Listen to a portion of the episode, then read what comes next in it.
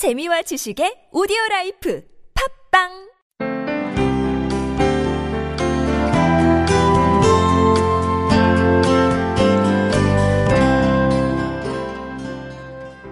은혜를 주제로 한 세 번째 말씀인데 에, 창세기 32장 27절에서 32절까지 말씀인데 에, 혹시 한글 해독이 가능하신 분은 자막을 보시고 뭐 같이 읽으셔도 좋을 것 같아요. 창세기 32장 27절에서 32절까지입니다. 읽겠습니다. 시작. 그 사람이 그에게 이르되 내 이름이 무엇이냐? 그가 이르되 야곱이니이다. 그가 이르되 내 이름을 다시는 야곱이라 부를 것이 아니요 이스라엘이라 부를 것이니 이는 내가 하나님과 및 사람들과 괴로워 이겼음이니라. 야곱이 청하여 이르되 당신의 이름을 알려 주소서 그 사람이 이르되 어찌하여 내 이름을 묻느냐 하고 거기서 야곱에게 축복한지라. 그러므로 야곱이 그곳 이름을 분이엘이라 하였으니 그가 이르기를 내가 하나님과 대면하여 보았으나 내 생명이 보존되었다 함이더라. 그가 분이엘을 지날 때 해가 돋았고 그의 허벅다리로 말미암아 절었더라. 그 사람이 야곱의 허벅지 관절에 있는 둔보의 힘줄을 쳤으므로 이스라엘 사람들이 지금까지 허벅지 관절에 있는 둔보의 힘줄을 먹지 아니하더라. 아멘. 오늘 야곱이라는 사람을 만날 터인데 교회 좀 다닌 분들이야 야곱이 누군지 설명이 따로 필요 없겠지만 교회를 안 다녔거나 오늘 이 저녁에 그냥 가고 싶지 않은 걸음을 억지로 끌려온 분이 있다면은 이 야곱을 조금 설명이 필요한 사람이에요. 어, 야곱은 어떤 사람일까요? 어떻게 설명하면 좋을까요? 한마디로 꼭 여러분 같은 사람이에요. 한마디로 한마디로 꼭 저와 같은 저 같은 사람이에요. 제가 참 지기를 싫어하는 체질입니다. 제가 33년간 술을 마신 이유는 사실 지기 싫었어요. 술을 먹으면 끝까지 해서 이기려고. 뭐 술이 그렇게 좋아서라기보다도 술 먹다가 지는 게 싫어서. 그래서 제가 먼저 판을 끝내는 법은 없어요. 다 뻗을 때까지 끝까지 끌고 가서 이겨야 되고 술에 지면 마치 인생이 지는 걸로 생각을 했어요. 일을 밤새도록 밤을 새워서 많이 했습니다. 지는 게 싫어서 누군가에게 반드시 이기기 위해서. 심지어 사람도 잘 챙겼어요. 그냥 어려운 사람도 챙기고 힘든 사람도 챙겨주고 형편이 어려운 사람도 챙겨주고 왜, 왜 그랬을까요? 그것도 지기 싫어서 그랬어요. 나를 따르는 사람을, 나를 따르는 무리를, 나를 좋아하는 후배들을 많이 거느려서 언젠가 결전의 날이 오면 다 이기겠다고 하는 거예요. 근데 그렇게 이기고 싶었던 사람이 바로 이 야곱이라는 사람이에요. 이 야곱이라는 사람은 이란성 쌍둥이에요. 형하고 에스하고 같이 어머니 리브가 뱃속에 있을 때부터 뱃속에서 싸웠어요. 그래서 형을 꼭 붙들고 어떻게든 이기겠다고 했는 것이죠. 그래서 태어날 때도 형의 발꿈치를 붙들고 나왔어요. 그래서 이름이 야곱이. 야곱은 제이콥이라고 영어로는 뭐 우리가 얘기하겠지만 이게 움켜쥐다는 뜻이 움켜쥐다. 어떻게 또 애 이름을 그렇다고 움켜짐 이렇게 야 움켜짐 움켜짐 이게 뭐예요 도대체? 참 부모도 부모죠. 그리고 부모 이삭은 이삭 그거는 뭐 어? 아브라함이 아들 이름 이름 주실 때 웃었다고 그래가지고 그게 웃음이라는 뜻이에요. 그건 좀 낫지만은 어떻게 큰아들 에서는 그건 또 붓다는 뜻이에요. 온몸에 털복숭이로 태어나가지고 그건 또 뭐 몸이 붓고 그래서 그런 이름을 지었고 이 둘째 아들로 태어난 쌍둥이지만은 야곱은 움켜쥐다 빼앗다. 그리고 자라면서부터 늘 형을 이렇게 아마 경쟁 대상으로 생각했을 거예요. 그래서 결국은 우리가 성경에 기록된 바에 따르면 그는 장자권을 탈취합니다. 지금도 뭐 장자에게 몫이 좀 많지만 그 이스라엘에서는 장자와 둘째 아들 간의 이 유산 상속은 엄청난 차이를 가져와요. 그래서 다 움켜쥐는 것이죠. 그래서 어떻게 하든 장자권을 뺏겠다고 이렇게 나서게 됐는데 또 어머니가 또 얘 편이야. 아버지 이삭이 큰아들을 편애한 반면에 어머니 리브가는 이 둘째 아들을 편애한 거예요. 큰아들은 기골이 뭐 장대하고 밖에 나 사냥도 잘하고 돌아다니는 외형적인 성격인데 이 둘째 야곱은 늘 집에 집안에 있기를 좋아하고 내성적인 성격이 조용해서 어머니는 걔가 또 마음에 들었나 봐요. 그래서 어쨌건 야곱을 좋아해서 그 어머니 리브가하고 야곱하고 쑥덕쑥덕해서 결국은 장자권을 탈취를 하게 됩니다. 팥죽 한 그릇에 장자권을 형한테 팔더니 기어이 아버지가 돌아가기 전에 그 장자의 축복을 받는 축복 기도를 받는 게 그게 장자권을 빼앗은 거예요. 그러나 그걸 빌미로 해서 형하고 극도로 사이가 안 좋아서 형이 죽이겠다고 달려드는 바람에 어머니가 또 빼돌려서 외삼촌 라반 집으로 도망을 가요. 그렇게 속이고 뺏고 하다가 결국 야, 이 외삼촌 라반 집에 가서 이 야곱은 삼촌한테 또 속고 속는 시절을 보내게 됩니다. 그래서 그 외삼촌 집에 가서 그때는 뭐 외삼촌 외삼촌의 딸이면은 사촌 아닌가요? 외사촌인데 그 외사촌 누이가 이렇게 마음에 혹 들어가지고 어떻게든지 저 누이와 결혼하겠다고 달려들었다가 삼촌한테 속아요. 본인은 둘째 딸 라헬이 그렇게 마음에 들었는데 이 아버지는 큰 딸을 먼저 시집 보내겠다는 각오로 이게 신방을 차리고 신방 끝에 아침이 돼서 보니까 이게 언니가 들어와 있는 거예요. 언니는 좀 박색이어가지고 좀 이렇게 마음에 안 들었고 둘째 라헬이 이렇게 얼굴이 좀 반듯해서 거기 마음을 빼앗겼는데 아, 잠을 자고 나 보니까 이게 라헬, 이 아니라 라, 레아가 있네요. 레아가. 그래가지고 그 또 삼촌이 속여가지고 이렇게 그 삼촌 밑에서 20년간 일을 해주게 돼요. 그래서 한미천 만들었다가 빠져나와가지고 집으로 돌아오게 된 이 긴 스토리를 조금 더 줄이자면 그래서 이제 집으로 드디어 돌아오는 길에 재산이 이제 좀 생겼죠. 근데 여러분들이 알다시피 이 레아와 라헬이라는 두 자매인데 남편을 돕고 사랑 싸움을 벌이다가 몸종을 또 둘이 이렇게 아내로 맞아들여서 이 졸지에 야곱은 아내가 넷이나 됐어요. 그렇게 부러운 표정하지 마시고 여러분 하나도 힘든데 넷이 뭐예요 넷이 그래서 레아, 라헬, 실바, 빌하 이 넷에서 아이가 열둘이 태어나요. 그래서 열두 지파라고 하는 게 여기 야곱으로부터 열두 지파가 생긴 거예요. 어쨌건 어쨌건 이 야곱이 이제 집으로 돌아가려면 형 에스를 만나야 돼요. 근데 이 형이 죽인다고 했던 형이 얼마나 두렵겠어요. 그래서 이 형이 지금 400명 막 데리고 질풍노도처럼 달려온다는 소리를 들으니까 이제 가슴이 철렁한 거죠. 드디어 나는 죽었구나. 그래서 자기 딸의 머리를 짜내고 아이디어를 짜낸 것이 이걸 네 팀으로 나누어서 아내들 넷을 차례로 앞에 전진 기지로 삼고 본인은 여차하면 튀겠다는 각오로 참 이제 야복강에 다 건너보내고 혼자서 이제 야복강 나루트에서 인생을 돌아보는 거예요. 난 뭐 하고 살았나? 만약에 형이 다 그냥 다 이걸 죽여버리면 나는 어떡하지? 이런 그야말로 마음이 가난한 밤이 된 거예요. 밤에 하늘을 쳐다보니까 하늘에는 그냥 지난번 지난주 봤죠. 그 무별 봤죠. 그냥 하늘에 별은 쏟아지는데 인생이 그 순간에 정말 홀로구나. 나 혼자구나. 아내가 넷이고 애가 열둘인데 위기의 순간 어쩌면 인간은 홀로라는 걸 이제 깨닫게 되는 것이죠. 나는 뭘 위해 살았나? 나는 앞으로 어떻게 될 것인가? 나는 과연 살아남을 것인가? 이런저런 생각들로 하늘을 쳐다보고 정말 어떻게 보면 이렇게 찢어지는 가슴으로 어쩌면 눈물이 핑 도는 그런 밤이었을 거예요. 근데 그날 밤에 드디어 천사, 천사가 나타나는 거예요. 직감적으로 야곱은 이분이 누군지 알았어요. 왜냐하면 형에게 쫓겨 달아날 때도 루스라는 곳에서 그날도 머리 위로 사다리 위로 천사가 오르락내리락 하는 걸 한번 봤어요. 그래서 돌베개에다가 기름을 붓고 거기를 루스라는 곳인데 지명을 베델 하나님의 집 베트엘이라는 게.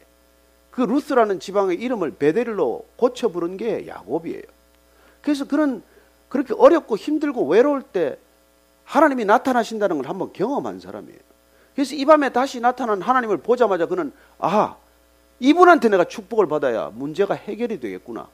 그걸 이제 절절한 마음으로 그 천사와 밤새 씨름을 해요. 나를 축복하소서. 나를 축복하지 않으면 나 당신을 놓지 않겠다.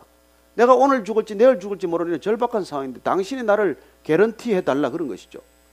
그랬더니 천사가 이걸 뿌리치고 도대체 가려고 하는데 이걸 놓지를 않는 거예요. 왜냐하면 야곱이 전공 과목이 움켜지는 거 아니에요. 붙들었다면 안 놓는 거니까. 여러분 한 번 붙들었다면 안 놓는 남자 조심해야 됩니다. 그런 여자 조심해야 돼요. 못 헤어집니다. 아니 헤어지고 싶어도 헤어질 수가 없죠. 그래 그렇게 붙들어 있 이때까지 붙들어 온 대로 그걸 붙든 거예요. 그랬더니 천사가 넌 이름이 누구냐 물어보는 거예요. 넌 도대체 누구냐? 여러분 하나님을 여러분들이 붙들게 되면 하나님이 첫 번째 물어보는 질문이 넌 누구냐예요. Who are you? 여러분 누굽니까? 여러분 하나님 앞에 맞닥뜨릴 때 우리가 첫 번째 받는 질문은 도대체 넌 누구냐예요. 저는 내 아내의 남편인데요. 넌 누구냐니까? 제가 열두 아들의 아버지인데요. 너는 누구냐고? 저는 여러분들이 직함도 없고 내 이력서도 쓸 수 없는 그런 것들이 아무 의미가 없는 이름 석자만 가지고 여러분은 누굽니까? 그게 하나님을 만나는 초입이에요. 난 뭐 교수인데요? 난 목사인데요? 그거 말고, 타이틀 말고, 타이틀 말고. 저는 누구의 뭐 남편이고 아내인데 그, 그런, 그런 관계 말고 도대체 당신은 누구냐는 거예요. 그 질문에 여러분이 답해야 하는 순간이 온다는 것입니다. 인생에는 내가 가진 것, 내가 쌓은 것, 내가 추구하는 것, 그 모든 것들을 떠나서 나는 하나님 앞에 홀로 단독자로서 난 누구냐? 이 질문에 여러분이 답할 수 있어야 합니다. 어쩌면 그날 야곱은 그 질문에 처음으로 맞닥뜨렸을 거예요. 그래서 오늘 이 우리가 읽은 짧은 본문이지만은 야곱이 이 질문에 대해서 본인이 진지하게 답해야 하는 그런 순간을 만난 것이죠. 그 사람이 그렇게 물었을 때 그는 야곱입니다. 나는 움켜쥐는 자입니다. 나는 평생 움켜쥐기만 했습니다. 남에게 베풀지 못했고 그저 내 것밖에 모르는 사람이고 나밖에 모르는 사람이었습니다. 나는 그런 죄인이었습니다. 이런, 이런 답이 올라오게 된 것이죠. 그랬더니 그때 천사가 가르쳐 줍니다. 너 이름을 다시는 야곱이라고 부를 게 아니라 이스라엘이라고 부를 것이니 여러분 하나님을 만나는 순간 우리는 이름이 바뀌는 존재, 이름이란 자기 존재 전체를 드러내는 거예요. 이름 석자가 하나님께서 우리를 만나면 우리 이름을 바꿔줘요. 그래서 그 앞에 보면 아브라함이 아브라함이 되고 사레가 사라가 되고 하는 그런 변화가 일어난다는 것입니다. 여러분 하나님을 만난다는 것은 인격 전체가 변하는 놀라운 경험이에요. 야곱, 움켜쥐는 야곱, 남의 것을 빼앗는 야곱, 끊임없이 남의 것에 탐욕하는 그 야곱이 이스라엘, 내가 오늘 하나님과 겨루어 이겼다. 그런 이름으로 바꿔주세요. 그래서 이스라엘이라고 하는 이름이 처음 등장합니다. 오늘날은 한 나라의 국호가 되고 말았지만 이스라엘이란 하나님을 만났을 때 하나님이 붙여주신 야곱에게 붙여주신 이름이에요. 오늘 이 야곱이 경험한 것은 하나님께서 내가 반드시 축복을 받아야 할 그분이 내 요청에 굴복하고 내게 저 주시는 하나님을 경험한 것이죠. 그래서 우리가 신앙의 자리로 조금씩 걸어가면은 하나님께서 나를 참아주시고 인내해주시고 내게 끊임없이 져주셨다는 것을 알게 됩니다. 우리가 자녀들이 조금씩 커가면 부모가 끊임없이 우리를 인내해주고 참아주고 견뎌주고 용서하고 품어주고 사실은 아이가 부모를 붙드는 게 아니에요. 위기 때마다 부모가 자녀를 붙든 것이죠. 야곱은 평생 자기가 붙들었다고 생각하지만 사실 붙든 건 하나님이에요. 그리고 그 하나님께서 끊임없이 야곱에게 져 주셨다는 것을 야곱이 알게 됩니다. 하나님께서 한없이 내게 져 주셨다는 것을 아는 것이 은혜라는 것입니다. 은혜란 이길 수 있는데 져 주는 거예요. 은혜로운 아버지하고 아들하고 씨름하면 아버지가 집니다. 근데 못된 아버지하고 아들하고 싫어하면 아버지가 이겨요. 그리고 애를 타고 눌러서 애를 목을 조릅니다. 그런 바보 같은 아버지가 어디 있겠어요? 아버지는 자녀에게 끊임없이 져줌으로써 그 아이가 세상 가운데서 지는 것이 이기는 것이라는 것을 배우게 하는 것이 진정한 사랑이에요. 사랑을 많이 받으면 져줄 줄 압니다. 지금 이 세상은 사랑이 없기 때문에 누구든지 지고 못 사는 세상이 되었어요. 누구나 이기겠다고 눈에 불을 켜고 삽니다. 누구든지 지면 안 되겠다고 그냥 온 몸이 경직되어서 살아요. 마치 지면 내 인생이 끝나는 것처럼 전부 말에 도끼가 올라 있어요. 왜요? 사랑받지 못했으니까. 져주는 사랑, 끊임없이 인내해주는 사랑, 끊임없이 나를 품어주는 사랑을 경험하지 못했기 때문에 우리는 끝없이 이기려고 하고 또 이기려고 하는 자들이 된 것이죠. 그래서 많은 사람들이 결혼을 하고 나서도 첫 번째 싸움에 반드시 이겨야 된다. 이런 어이없는 친구의 충고나 부모의 충고를 받고 가정을 첫날부터 깨는 사람들이 있어요. 여러분, 결혼이란 처음부터 지기를 결단하고 시작하는 삶이고 끝까지 져주기로 결단한 삶이에요. 이 야곱이 드디어 이름이 이스라엘로 바뀜으로써 하나님께서는 내가 누구인지를 처음으로 알게 한 거예요. 그는 평생 하나님을 움켜쥐었다고 생각을 했지만 아니요. 하나님이 야곱을 놓치지 않으셨고 그리고 야곱에게 끊임없이 져주심으로 그는 여기까지 와 있다는 것을 비로소 깨닫게 되는 것이죠. 그러나 끝까지 놓지 않는 하나님께서 이 야곱을 쳐서 몸에 가시를 만들어 줍니다.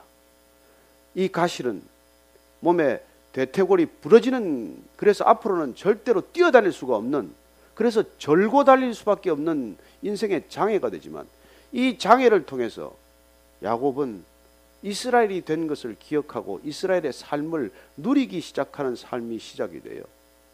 두 발이 멀쩡할 때는 죽을 힘을 다해 내가 뛰어다녔지만 그러나 다리를 절 수밖에 없는 이제 절뚝발이가 되어서 그는 비로소 하나님의 은혜가 어떠한지를 경험하는 사람이 된 것이죠. 하나님께서는 우리를 불구로 만들어서라도 은혜를 알게 하시는 분이십니다. 뭐 제가 꼭 이런 협박조의 설교는 안 하는 거지만은 여러분들 불구가 되기 전에 하나님의 은혜를 받게 되시기를 바랍니다. 가진 것 다 잃어버리고 하나님 은혜로운 하나님을 찬양하지 않게 되기를 바랍니다. 저는 야곱이 이 절면서 드디어 형 에스를 만나러 갑니다. 놀랍게도 그는 이제 다리를 저는 동생이 되어서 형에게 져주기로 결정했고 그동안 형의 것을 빼앗고 끊임없이 형을 부정하고 형이 나의 불행의 원흉이요 내 인생의 가장 큰 장애물이라고 생각했던 그 형에게 지기로 결정했기 때문에 만나자마자 그는 일곱 번 절을 하게 됩니다. 여러분 일곱 번은 옛날에 무슨 왕이나 만나야 절하는 횟수지 그게 뭐 형제지간에 그렇게 절할 건 없잖아요. 그러나 그는 이제는 비위를 맞추는 게 아니고 두려워서가 아니고 형에게 진실로 지기로 결정했기 때문에 그는 그렇게 형에게 절하는 게 어렵지 않은 동생이 된 것이죠. 저는 여러분들이 누군가에게 진정으로 져줄 수 있는 사람이 되기를 바랍니다. 여러분 크리스천이란 끝없이 져줌으로써 궁극적으로 이기는 사람이라는 것을 기억하십시오. 그게 십자가예요. 그게 예수님입니다. 예수님은 끝없이 져주시고 끝없이 인내해 주시고 끝없이 용서하시고 일곱 번씩 이런 번이라도 져주셔서 우리를 끝내 하나님의 사람으로 빚어가시는 놀라운 능력의 하나님이세요. 저는 여러분들이 오늘 십자가의 능력이라는 찬양을 불렀지만 그 능력이란 지고 못 사는 세상에 오셔서 그분 자신이 져주심으로 지기로 결단하심으로 저와 여러분을 우리 힘으로 갈 수 없는 자리까지 인도해가는 그런 분이시라는 것입니다. 야곱이 쩔뚝거리면서 지평선으로 갈 때 해가 돋기 시작을 합니다. 몸은 비록 불구가 되었지만 그의 새로운 인생이 시작이 되는 것이죠. 사도 바울이 주님을 만나고 눈이 멀어버렸어요. 갑자기 눈이 멀은 것이. 그는 그 이후로 몸에 가시를 재달라고 하는 것으로 봐서 어떤 사람들은 그가 안질에 걸렸나 보다. 아니 그는 원래 가지고 있던 간질이었을 것이다. 이렇게 말하지만 어쨌든 그는 하나님께 내 몸에 있는 장애물 이 가시를 제해 달라고 세 번씩 기도했지만 하나님께서는 기도의 응답이 내 은혜가 내게 족하다라고 말씀해 주십니다. 여러분이 가지고 있는 장애가 있습니까? 여러분이 뛰어넘을 수 있는 없는 그런 인생의 장애들이 있습니까? 하나님께서 그걸 통해서 내가 누구인지를 기억하고 하나님이 누구신지를 알아가는 축복의 통로가 되도록 주신 선물이라는 것을 믿으십시오. 요즘은 제가 떠매졌지만 한동안 닉 브이치치를 이따 금씩 만났어요. 만나서 얘기도 나누고 그랬습니다. 그 사람은 사지가 없기 때문에 남에게 희망을 주는 사람이 되었습니다. 본인이 몸의 장애가 장애가 아니라 하나님의 은혜를 전하는 통로라는 것을 깨달았기 때문에 그는 사지가 멀쩡하고도 절망하는 젊은이들을 향해서 이 땅에 어떤 것도 장애가 될 수 없다는 것을 가르쳐 주고 하나님 손에 붙들리면 저주시는 하나님을 경험하면 그는 인생 전체를 저주더라도 지는 인생이 아니라는 것을 온 몸으로 웅변하는 사람이 된 것이죠. 무슬림 땅에 우리는 전도하러 가기 어렵습니다. 그러나 닉부이치치는 그런 곳에도 가서 주님을 증거하는 놀라운 생애가 펼쳐진 것이죠. 저는 오늘 이 밤에 여러분들 자신을 돌이켜서 나는 왜 이런 장애를 가지고 태어났나? 나는 왜 나를 돕는 사람이 아무도 없나? 나는 왜 호를 단신 이 세상과 맞부딪혀야 하나? 그런 안타까움이나 그런 외로움이 있다면 하나님을 만나게 되시기를 바랍니다. 그분께 모든 것을 내어놓고 그분이 나를 붙들고 있다는 것을 깨닫는 그런 놀라운 은혜의 밤이 되기를 바랍니다. 여러분 야곱을 기억하십시오. 그는 비로소 움켜쥐던 손을 폈기 때문에 하나님께서 마음껏 부어주시고 하나님이 부어주시는 것을 마음껏 받을 수 있는 사람이 비로소 된 것이죠. 여러분이 지기 시작하기로 결단하면 하나님께서 여러분을 반드시 이기는 자로 세우실 것을 믿고 오늘 이 저녁이 다시 한번 인생을 새롭게 결단하는 저녁이 되기를 바랍니다.